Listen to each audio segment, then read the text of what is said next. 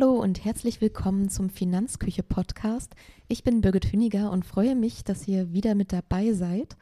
Heute bin ich wieder im Gespräch mit Christoph. Hallo Christoph. Einen wunderschönen guten Tag. Du hast dir wieder einen Fonds angeschaut und den auseinandergenommen. Ja. Und lässt uns heute wieder teilhaben an deinen Erkenntnissen. Erzähl doch mal, was ist das denn für ein Fonds? Genau, wir sprechen heute über das Global Portfolio One von Andreas Beck, Dr. Andreas Beck. Er hat in Logik promoviert, wie wir gesehen haben, studierter Mathematiker und Philosoph. Und genau, der ist mir aufgefallen, das Produkt, beziehungsweise erstmal der Herr Beck an sich, weil er dann relativ häufig jetzt doch bei YouTube erscheint in den letzten Jahren. Bei der Mission Money war er öfters mal, wird dann immer angekündigt mit Beck ist Beck. genau. Und das ist mir so ein bisschen im Kopf geblieben. Und dann hat er sein eigenes Portfolio dann auch mit vorgestellt, das Global Portfolio One, was mittlerweile auch ich sag mal, fast 400 Millionen Euro Fondsvolumen hat. Also es scheint ja relevant zu sein für Anleger. Das Marketing macht er gut. Hat er, glaube ich, eine relativ hohe Reichweite bei YouTube und hat auch auf seiner Webseite dann auch nochmal ein Buch, wo auf sein, oder ein E-Book, wo er auf sein Anlagekonzept und auf die Hintergründe mit eingeht. Genau. Und ja, wir werden uns heute sicherlich dazu austauschen, wie sieht denn die Anlagestrategie aus? Lohnt sich Investment? Wie ist die Kostenstruktur und so weiter und so fort? Genau. Spannendes Thema. Ja, ich bin auch schon sehr gespannt, was da auf uns zukommt. Vielleicht erzählst du erst mal, wer genau äh, Dr. Andreas Beck ist. Genau, also er ist, wie gesagt, studierter Philosoph und Mathematiker und ja, hat in Logik promoviert, wo wir schon festgestellt haben, dass eine schöne Kombination zwischen den beiden Fachrichtungen ist und hat jahrzehntelang, ist es alles, ja, am Ende alles laut eigener Website, also Quelle ist dann auch die Website von, von seiner Firma und vom Global Portfolio One und ja, der hat jahrelang quasi Banken und Vermögensverwalter im Bereich Asset Management, also Anlageverwaltung beraten und hat dann ja irgendwann jetzt gesagt, wir machen jetzt unser eigenes Produkt, um eben das, was wir quasi, das, das Know-how, was wir professionellen Anlegern, so die eigene Story, ähm, also das nicht, habe ich jetzt nicht erfunden, um eben das Know-how dann halt auch für Privatanleger zugänglich zu machen. Seine GmbH heißt, glaube ich, Index Capital GmbH. Und da ist er noch mit einem Geschäftspartner mit drin. Das ist also ein Kopf aus zwei Menschen und die Index Capital GmbH, ähm, die berät dann quasi dann auch, wie der Fonds das Geld anlegen soll. Aber zur Struktur können wir dann gleich nochmal kommen. Genau. Ja, spannend. Genau, dann vielleicht erstmal so ein bisschen die Eckdaten von dem Fonds. Was der, ja, wie teuer ist er denn oder was, was ist da so drin? Also was wir dort haben, ist einfach, ja, schon angeteasert, sind so 400 Millionen Euro drin. Stand ist der 19.01.2023, als wer den Podcast später hört, der kann auch mehr oder weniger in dem Moment drin sein. Und wir haben laufende Kosten von 0,72 Prozent pro Jahr. Also das ist gar nicht mehr so leicht rauszufinden. Die Quellen sind da unterschiedlich. Auf der Webseite steht 0,45 für für die Verwaltung des Fonds und auch nochmal 0,25 Kosten für die ETFs. Also es ist ein Dachfonds der Fonds, der setzt quasi seine Anlagestrategie über dann einzelne ETS und über Rentenpapiere und das Halten von Bargeld um. So. Und für die ETS fallen natürlich nochmal Unterkosten an. Das bedeutet, wir haben einmal die 0,45, die ungefähr beim Fonds hängen bleiben, von, also dem Global Portfolio One. Und dann haben wir einmal die Kosten, die dann an die ETFs gehen. Und dann kommen nochmal ein paar Transaktionskosten dazu für das Austauschen der ETFs oder fürs Rebalancing, wenn mal was anfällt. Also sind wir so bei laufenden Kosten ohne Transaktionskosten von gut 0,7 Prozent, womit man sagen muss, er ist schon im Marktumfeld relativ konkurrenzfähig. Wenn wir uns zum Beispiel den Arero Weltfonds, den wir auch schon im Podcast hatten, was wir dann auch vielleicht uns nochmal als Konkurrenzprodukt, Vergleichsprodukt mit anschauen können, zum Beispiel bei der Performance-Betrachtung anschauen, der liegt da ein kleines Stück drunter. Also der Arero, der hat laufende Kosten von, da muss ich kurz nachschauen, von 0,5 Prozent pro Jahr. Und das sind halt so diese 0,2, gut 0,2 Prozent Unterschied und das stammt daher, dass der Arero eben nur die Verwaltungskosten dort aufruft und die Anlagen, die der Arero Weltfonds kauft, die kauft er nicht über, also die bildet er nicht über ETFs ab, sondern über Direktinvestments. Also er kauft die Aktien tatsächlich, die er dort abbilden will, beziehungsweise eine repräsentative Auswahl. Und das ist der große Unterschied dort zu dem Dachfonds, wo eben nochmal dann eben die, also da hast du ja die Kostenebene Fonds und dann nochmal die, die Unterprodukte, in die investiert wird. So, da kommt der Kostenunterschied her. Und aber beide sind konkurrenzfähig, wobei der Areo hier einen Ticken günstiger ist.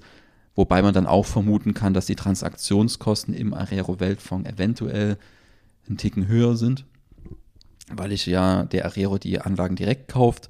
Wenn man es auch bis zum Ende denkt, ist das, kommt dafür bei dem Global Portfolio One dann nochmal eine extra Ebene für die ETFs zu, die da ja auch direkt die Anlagen kaufen müssen. Also da ganz klar der Vorteil bei Arero aus meiner Sicht, bei den Kosten haben wir halt die 0,2% Vorsprung, weil irgendwann müssen die Direktanlagen gekauft werden. Sei es auf an, an Ebene des ETFs beim Dachfonds dann irgendwann. Genau. Ja, du hattest ja schon angedeutet, dass das Konzept ganz interessant ist und auch so ein bisschen auf ja, wissenschaftlichen Fundament ähm, basiert. Ja, was genau ist denn das Konzept dieses Fonds? Ja, das ist das Spannende am Fonds, weil am Ende muss mir als Anlagekonzept gefallen, wenn ich so ein Produkt in Erwägung ziehe.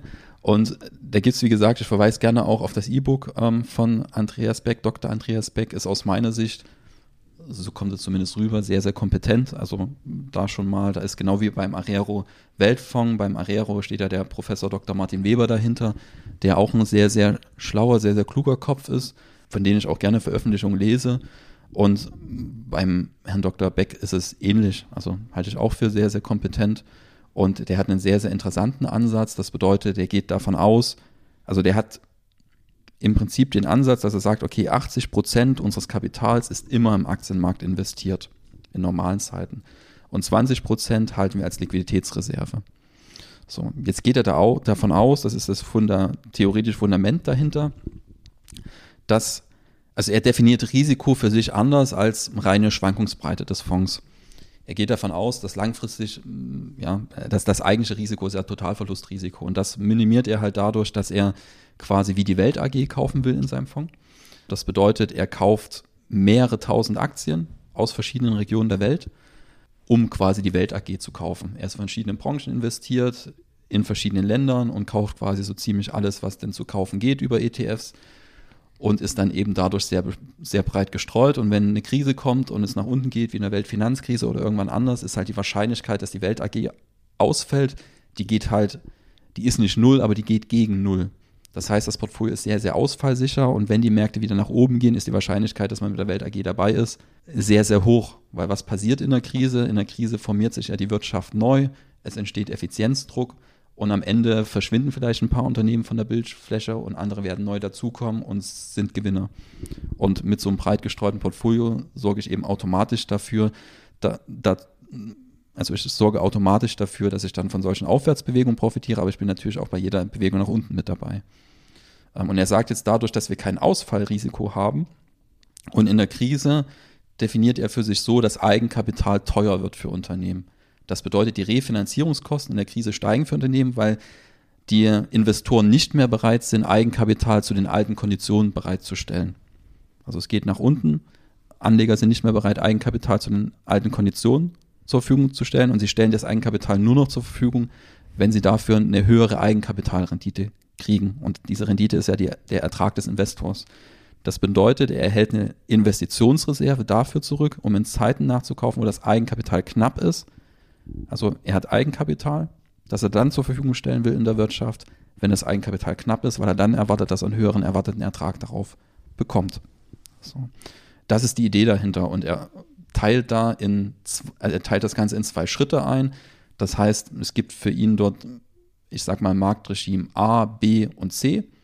A ist das normale Regime, wo er eben diese 80-20-Aufteilung hat. Wechsel zu B wäre bei ihm erreicht, ähm, das ist jetzt auch wieder Quelle Website, E-Book von ihm, wenn der Aktienmarktverlust im Vergleich zum Dreijahreshoch größer als 20 Prozent ist. Und er sagt dann noch, okay, die Volatilität am Aktienmarkt muss erhöht werden und die Risikoprämien von Unternehmensanleihen müssen ausgeweitet werden. Und das ist dann auch, wo es anfängt, etwas intransparent zu werden. Also der Aktienmarktfluss ist ganz klar definiert. Aber was bedeutet jetzt eine Erhöhung der Volatilität? Das ist jetzt nicht definiert. Volatilität ist ja die Schwankungsbreite. Und was ist die Ausweitung der Risikoprämie bei Unternehmensanleihen? Das ist jetzt auch nicht durchdefiniert nach außen. Genau, aber es ist ein nach außen jetzt erstmal ein regelbasierter Ansatz und ich vermute, dass sie dort dann auch Kennzahlen haben, wo sie sagen, okay, wenn diese Grenzen erreicht sind, dann werden wir tätig. Ansonsten wäre es halt Finger in die Luft halten. Also das ist aber eine Vermutung, weil es nicht nach außen kommuniziert wird. Und wenn das quasi diese drei Punkte erreicht sind, dieser Verlust im Vergleich zum Dreijahreshoch, Erhöhung Volatilität, Ausweitung Risikoprämien, Unternehmensanleihen, dann würden die die ersten 10% der Investitionsreserve in den Aktienmarkt reingeben. Und dann wird entweder Folgendes passieren, es wird noch schlimmer quasi, es geht noch weiter nach unten. Und dann sagen sie, okay, dann wird irgendwann Regime C eintreten, wenn quasi nochmal 25% Aktienmarktverlust hinzukommen und die Risikoprämien bei den Unternehmensanleihen eskalieren, was auch immer das dann bedeutet, dann würden sie 100% in den Markt reinschieben von ihrer Liquiditätsreserve und dann wäre es quasi ein 100% Aktienfonds und nicht mehr ein 80% Aktienfonds. So. Und dann geht er davon aus, dass dann eben nach oben geht. Der Fonds wird dann überproportional davon profitieren, hoffentlich. So die Theorie. Und wird dann, wenn dann wieder Regime C in B wechselt, also haben sie auch wieder definiert, 50 Wachstum im Vergleich zum Dreijahrestief ähm, und Beruhigung der Volatilität am Aktienmarkt und Risikoprämien am Anleihemarkt dann auch wieder.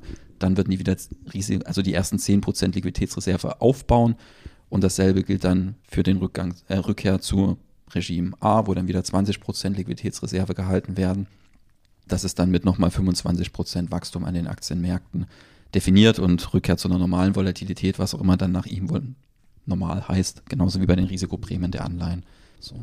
Und das ist die Idee dahinter, dieses kontrazyklische Handeln, also ein antizyklischer Ansatz, der erstmal sehr, sehr logisch klingt.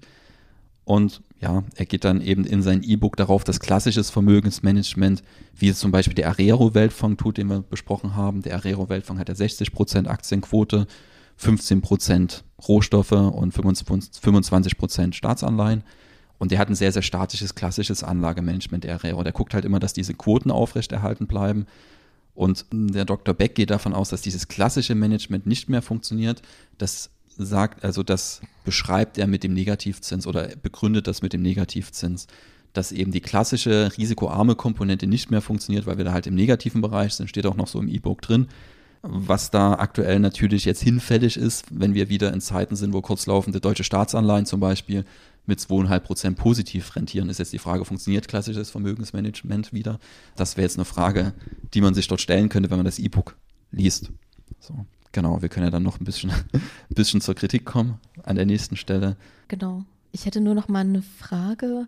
Das beschreibt ja jetzt sozusagen das Rutschen in die Krise, also diese Szenarien von A nach C. Ja, und wieder zurück. Wenn es dann genau. wieder zurückgeht, wie, wie macht er das dann? Verkauft er dann diese Sachen wieder, um dieses, äh, ja, die Eigen, das Eigenkapital wieder zu erhöhen? Oder? Genau, er wird dann einfach aus dem Aktienmarkt abverkaufen. Okay. Also wichtig ist dort, das ist ein Dachfonds, so, das bedeutet, der, der kauft nicht direkt Aktien, sondern der kauft halt ETFs. So, also in, wir sprechen jetzt vom aktiven Teil, also vom, vom Aktienanteil, der wird über Aktien-ETFs dargestellt.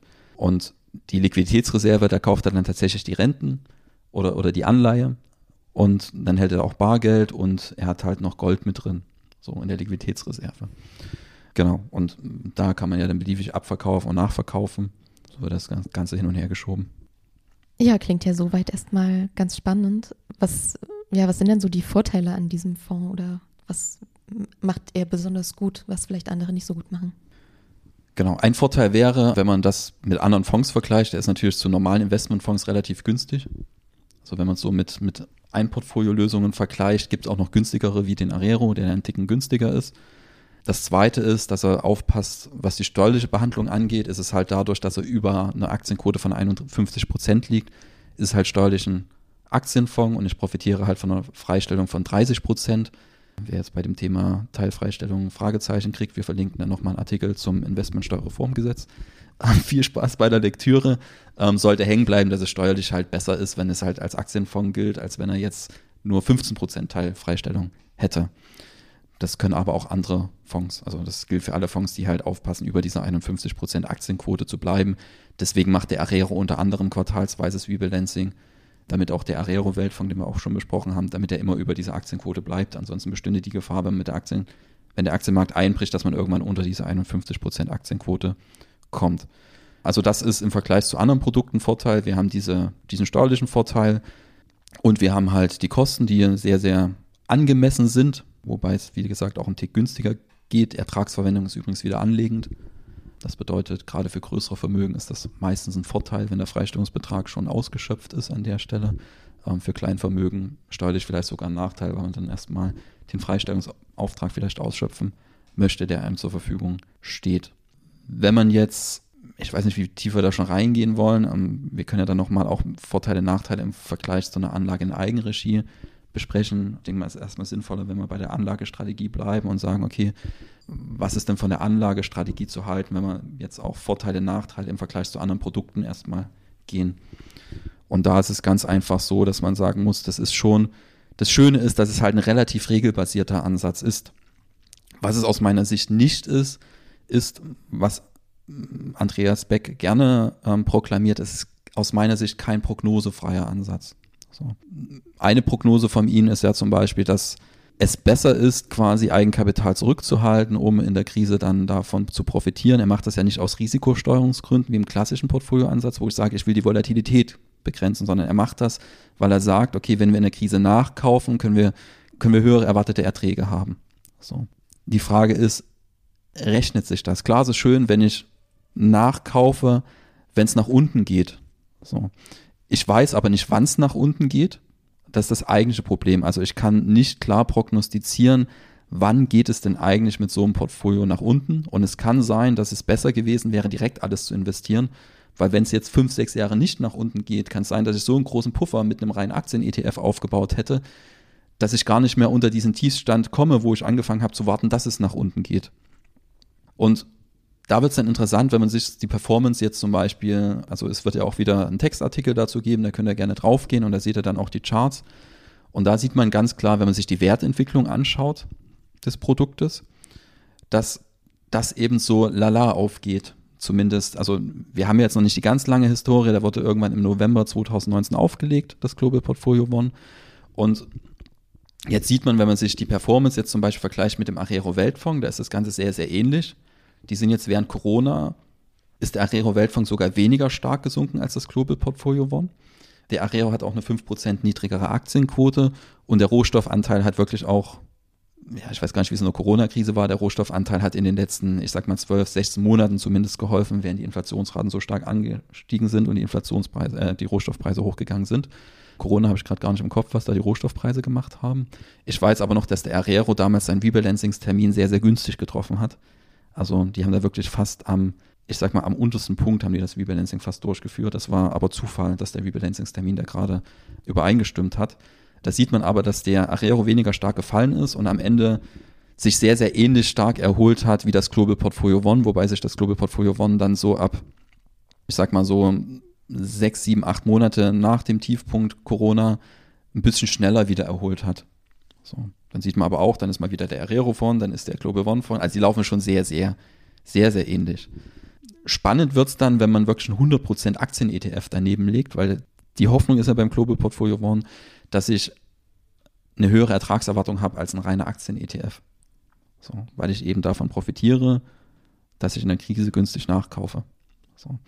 Hier sieht man, dass auch tatsächlich so ist, dass der Aktien-ETF natürlich stärker gefallen ist. Also wir haben hier den Vanguard FTSE All World ETF daneben gelegt, der sowohl Industrienationen als auch Schwellenländer, große, mittelgroße Unternehmen abdeckt. Beim Global Portfolio One sind auch ein bisschen mehr kleine Unternehmen wahrscheinlich mit dabei, so ein bisschen breiter gestreut. Gibt es aber keinen anderen sinnvollen ETF, den man daneben legen kann. Vom SPDR gibt es noch einen, der quasi den Investable Market Index abbildet. Der hätte die kleinen Unternehmen noch mit dabei, aber am Ende hat er auch nur 1600 statt 8000 Aktien berücksichtigt, deswegen der FTSE All World als Referenz. Und hier sieht man halt, dass er ja, er ist stärker gefallen während Corona, aber er hat sich dann auch viel schneller erholt. Also er hat diesen Rückstand, den er durch das tiefe Fallen hatte, sehr, sehr schnell aufgeholt, innerhalb von einem Monat eigentlich, wenn man sehen, oder weniger Tage schon fast. Also die Geschwindigkeit war Wahnsinn während Corona, nach unten und nach oben. Und dann gab es so sechs, sieben Monate, da ist das alles sehr, sehr ähnlich gelaufen. Und dann wird wahrscheinlich irgendwann der Punkt kommen, wo das Global Portfolio One sagt, okay, wir wechseln jetzt von Regime C, Eskalation der Krise, zu Regime B, der Markt beruhigt sich. Und wir haben sie nur noch mit 90 Prozent investiert, statt mit 100 Prozent im Aktienmarkt. Okay? Und dann sieht man plötzlich, dass der Aktien-ETF wegläuft. Also dann geht es nach oben und der Aktien-ETF macht dann wirklich Boden gut und ist halt ein ganzes Stück vorn. In absoluten Zahlen bedeutet das auf drei Jahressicht, dass wir kumulierte Renditen, also absolute Renditen haben wir beim Global Portfolio One von 13,44 Prozent die letzten drei Jahre erreicht und bei dem Aktien-ETF 18,48 Prozent. Also da, da, da ist schon ein bisschen Abstand dazwischen. Da reden wir von gut 5 Prozent Unterschied, wo der Aktien-ETF vorn ist. Das bedeutet, was man hier jetzt zumindest in den letzten drei Jahren nicht sehen konnte, ist, dass es wirklich ein Vorteil davon ist, wenn ich Cash für die Krise vorhalte. Weil ich ja dann auch wieder Cash reduziere, wenn es nach oben läuft und dann halt in den ruhigeren Phasen mir der Aktien-ETF wegläuft. Und das ist ja auch, also da ist wieder, gibt ja den schönen Spruch, Timing in the Market, also die Zeit im Markt schlägt Time the Market. Also schlägt quasi zu versuchen, den Markt zu timen und nichts anderes wird ja hier gemacht. Es ist wichtiger aus unserer Sicht, langfristig im Markt drin zu sein, als zu sagen, okay, ich warte auf die nächste Krise und kaufe dann erst nach. Das funktioniert, wenn ich weiß, wann die Krise kommt. Aber ich weiß ja nicht, kommt die heute oder kommt die erst in zehn Jahren. Wenn es erst in zehn Jahren kommt, ist es fürs Global Portfolio One ein Problem. Das Global Portfolio One, und das hat der Herr Beck, glaube ich, auch irgendwann gesagt, profitiert natürlich davon, wenn wir in Zukunft oft viele Krisen haben. Und wenn es wenig Zeiten gibt, wo es nicht so stark nach unten geht, dann kann es sein, dass er tatsächlich mit seiner Strategie besser fährt als ein reiner Aktien-ETF. Lässt sich aber zumindest in den Zahlen der letzten drei Jahre und eine längere Historie haben wir hier nicht, nicht ablesen. Also das Konzept finde ich ein bisschen schwierig, weil es wird ja am Ende für mich immer, wenn man es ganz konsequent nach, zu Ende denken würde, würde ich ja davon profitieren, wenn ich all mein Geld quasi zur Seite lege und warte, bis es nach unten geht. Wenn das für 20% Liquiditätsreserve gilt, dann müsste es ja auch für 100% Liquiditätsreserve gelten. Das wäre ja das ganz konsequent bis zu Ende gedacht. Ja, das macht ja aber keiner. So. Und das macht er auch nicht. Und dann funktioniert es natürlich auch mit 20% Liquiditätsreserve nicht. So, konsequent wäre es, wenn wir sagen, wir halten jetzt 100% Geld zurück und wenn dann der Aktienmarkt dann 20 oder 25 Prozent, keine Ahnung, was Sie hier gesagt hatten, vom Dreijahrestief weg ist, dann schiebe ich die erste Hälfte vom Geld nach und wenn es dann weiter alles und dann müsste ich dann wieder komplett rausgehen irgendwann, wenn dieses Timing, der Market, das Market-Timing funktionieren würde.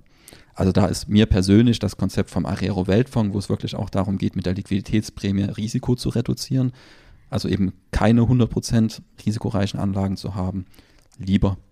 So. Also das statische Risikomanagement, was quasi in diesem E-Book beschrieben wird, was nicht mehr funktioniert, was Herr Beck quasi in seinem E-Book schreibt.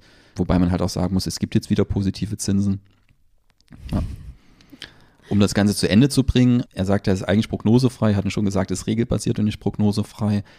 Wild wird die Aussage dann halt im, in der Liquiditätsreserve. Dort kann man auch ein paar YouTube-Videos sehen, warum er erklärt, warum er jetzt in Schweizer Anleihen ge gegangen ist. Und da sind auch viele Schweizer Anleihen drin in der Liquiditätsreserve. Und das hat er irgendwie mit irgendeiner Zinsdifferenz erklärt zwischen Schweiz und Euroraum und dass man da jetzt irgendwie einen risikofreien Zusatzertrag kriegt, wenn man in die Schweizer Anleihen reingeht.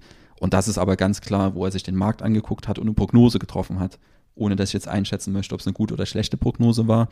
Aber gerade für die Liquiditätsreserve sehe ich halt doch schon, dass dort mit Prognosen ein Stück weit gearbeitet wird. Zumindest wenn man seinen YouTube-Videos dort Glauben schenken möchte. Und die Frage stellt sich mir zum Beispiel aus, wird jetzt kommentarlos Gold mit als Liquiditätsreserve aufgeführt? Kann man jetzt positiv oder negativ sehen? Eine Begründung, warum wäre ganz nett.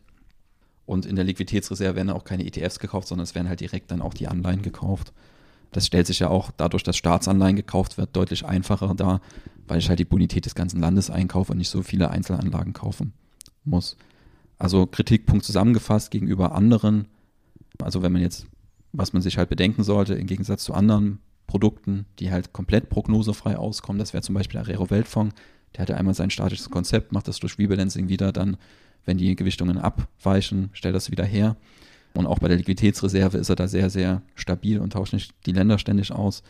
Also es ist A nicht prognosefrei und B, also es ist aber regelbasiert, was, was positiv ist aus meiner Sicht, weil man dann die menschliche Komponente ein Stück weit rausnehmen kann. Also Verhaltensfehler können eigentlich dort nicht stattfinden, wenn man es denn dann konsequent umsetzt, regelbasiert.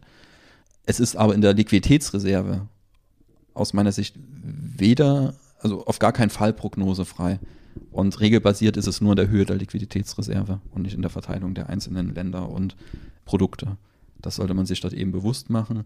Preismäßig ist es konkurrenzfähig. Ja, das wäre jetzt im Vergleich zu anderen Produkten. Was würdest du jetzt jemandem sagen, der eben kein Experte ist und sein Geld investieren möchte? Global Portfolio One oder lieber doch selber umsetzen? Ist ja die, die Frage, was, was möchte ich von meiner Anlagestrategie? Will ich wirklich selber Einfluss drauf nehmen und mir selber zusammenstellen, was will ich wie gewichten? Genau, fällt mir noch ein Kritikpunkt ein, den ich noch habe. Global Portfolio One auf Strukturebene, aber bleiben wir erstmal bei dem Thema. Vorteil ist, wenn ich eine Einproduktlösung suche, also ich will eine möglichst breit gestreute Einproduktlösung, dann ist das Global Portfolio One einen klaren Blick wert, wenn wir auch die Anlagestrategie mit dieser Geschichte dahinter, Eigenkapitalknappheit, dafür halten wir Liquidität zurück, kaufe ich nach. Da übrigens mein Kritikpunkt, der tut ja die verschiedenen Regionen, also Arero Weltfonds, der macht zum Beispiel nach Bruttoinlandsprodukt, wenn ich mich richtig erinnere. Der schaut, welche Wirtschaftskraft haben die einzelnen Regionen und gewichtet die Region danach. Der Vergleichs-ETF, den wir mit dem FTSE All World, der ist ganz klar marktkapitalisierungsgewichtet. Und der Global Portfolio One geht nochmal einen anderen Weg. Der nimmt Kost-Gewinn-Verhältnis und Kost-Buchwert-Verhältnis der gesamten Region und gewichtet die Region danach. Also ist quasi wie ein Value-Ansatz, wenn ich so möchte.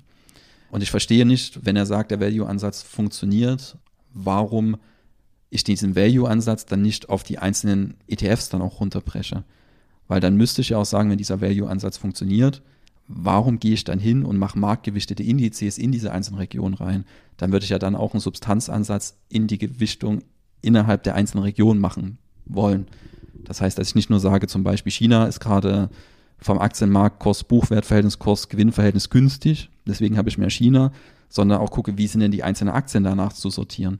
Das wäre dann aus meiner Sicht bis zum Ende gedacht. So, kleiner Kritikpunkt noch an der Stelle. Ähm, ansonsten Vorteile gegenüber der Anlage in Eigenregie ist natürlich einmal die Zeitersparnis. Ich muss jetzt nicht 5000 verschiedene Fonds kaufen.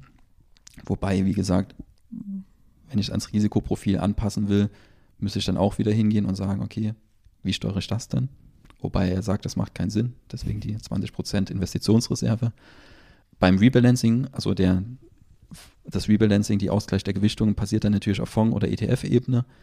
Und da habe ich keine, also verursache vor allem keine Steuern, wie ich es als Privatanleger tun würde. Wenn ich als Privatanleger mir selbst baue und eine Position im Gewinn verkaufe, habe ich nicht nur Transaktionskosten, sondern auch Steuerkosten.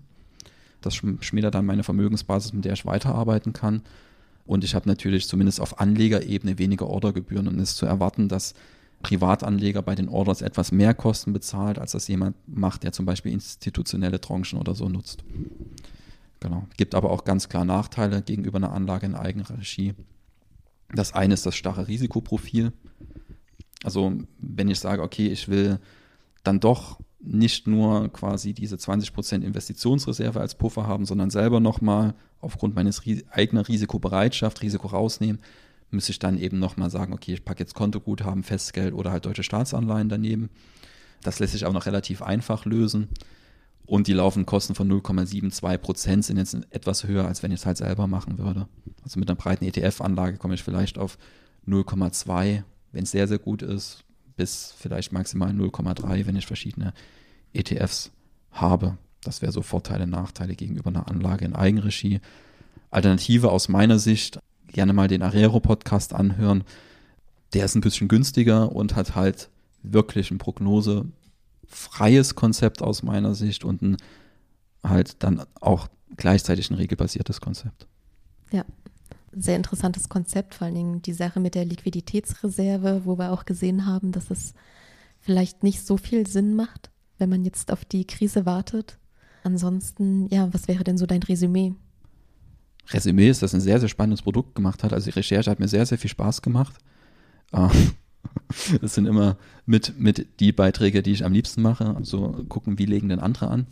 Und was haben die sich auch für Gedanken gemacht, ist ja, und das muss ich immer dazu sagen, es ist für eine Außenstehende natürlich immer leicht, sich irgendwas rauszupicken, wo man sagt, okay, das kann man kritisieren, das kann man kritisieren, wie zum Beispiel, dass dieser Value-Ansatz dann nicht zu Ende gedacht ist aus meiner Sicht. Aber am Ende ist es ein sehr, sehr spannendes Produkt, was sicherlich seine Aufgabe im Portfolio zum Beispiel ähnlich gut machen wird wie der Arero Weltfonds. Beim Arero sind jetzt halt noch Rohstoffe mit drin. Kann man sich auch streiten, ob das gut ist oder nicht. Sieht man ja aber auch, wenn man sich die Performance anschaut, wo wir das nochmal mit verlinken. Bei den kumulierten Erträgen der letzten drei Jahre steht der Arero bei 11,62 und das Global Portfolio One bei 13,44. Beide haben, glaube ich, in der Liquiditätsreserve darunter ein Stück weit gelitten, dass die Zinsen gestiegen sind. Das sorgt ja zu, zu fallenden Anleihekursen. Wobei das Global Portfolio One vielleicht ein bisschen weniger stark drunter gelitten hat, einfach weil da viele auch in der Schweiz sind, die ja nicht ganz so von der Inflation dann auch getroffen wurden, wo die Zinserhöhungen vielleicht nicht ganz so schnell vonstatten gegangen sind und dass während der Zinsanstiege natürlich ein großer Teil des Geldes nicht in Anleihen investiert war, sondern in vermutlich in Aktien. Also zumindest 10 Prozent haben sie ja während Corona dann rüber geschiftet, wobei ich da glaube ich gerade einen Denkfehler habe, weil der Zinsanstieg weit nach Corona stattgefunden hat. Das heißt, die werden auch schon von dort einen Großteil Anleihen gehalten haben. Also Denkfehler an der Stelle.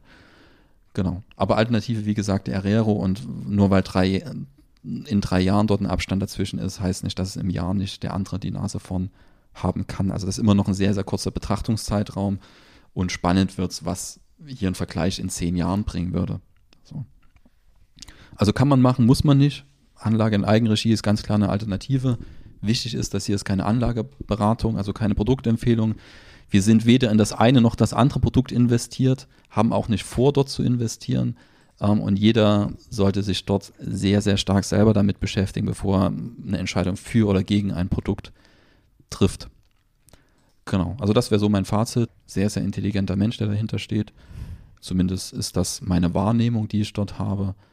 Und spannendes Produkt. Genau. Ja, dann danke dir für deine ganzen Informationen, Analysen und Einschätzungen. Ich denke, da haben wir wieder sehr viel mitgenommen und haben wir uns jetzt auch ein gutes Bild machen können von dem Fonds und was er kann und was er vielleicht nicht kann. Und dann verabschiede ich mich auch schon. Bis zum nächsten Mal und bis dahin. Bis zum nächsten Mal.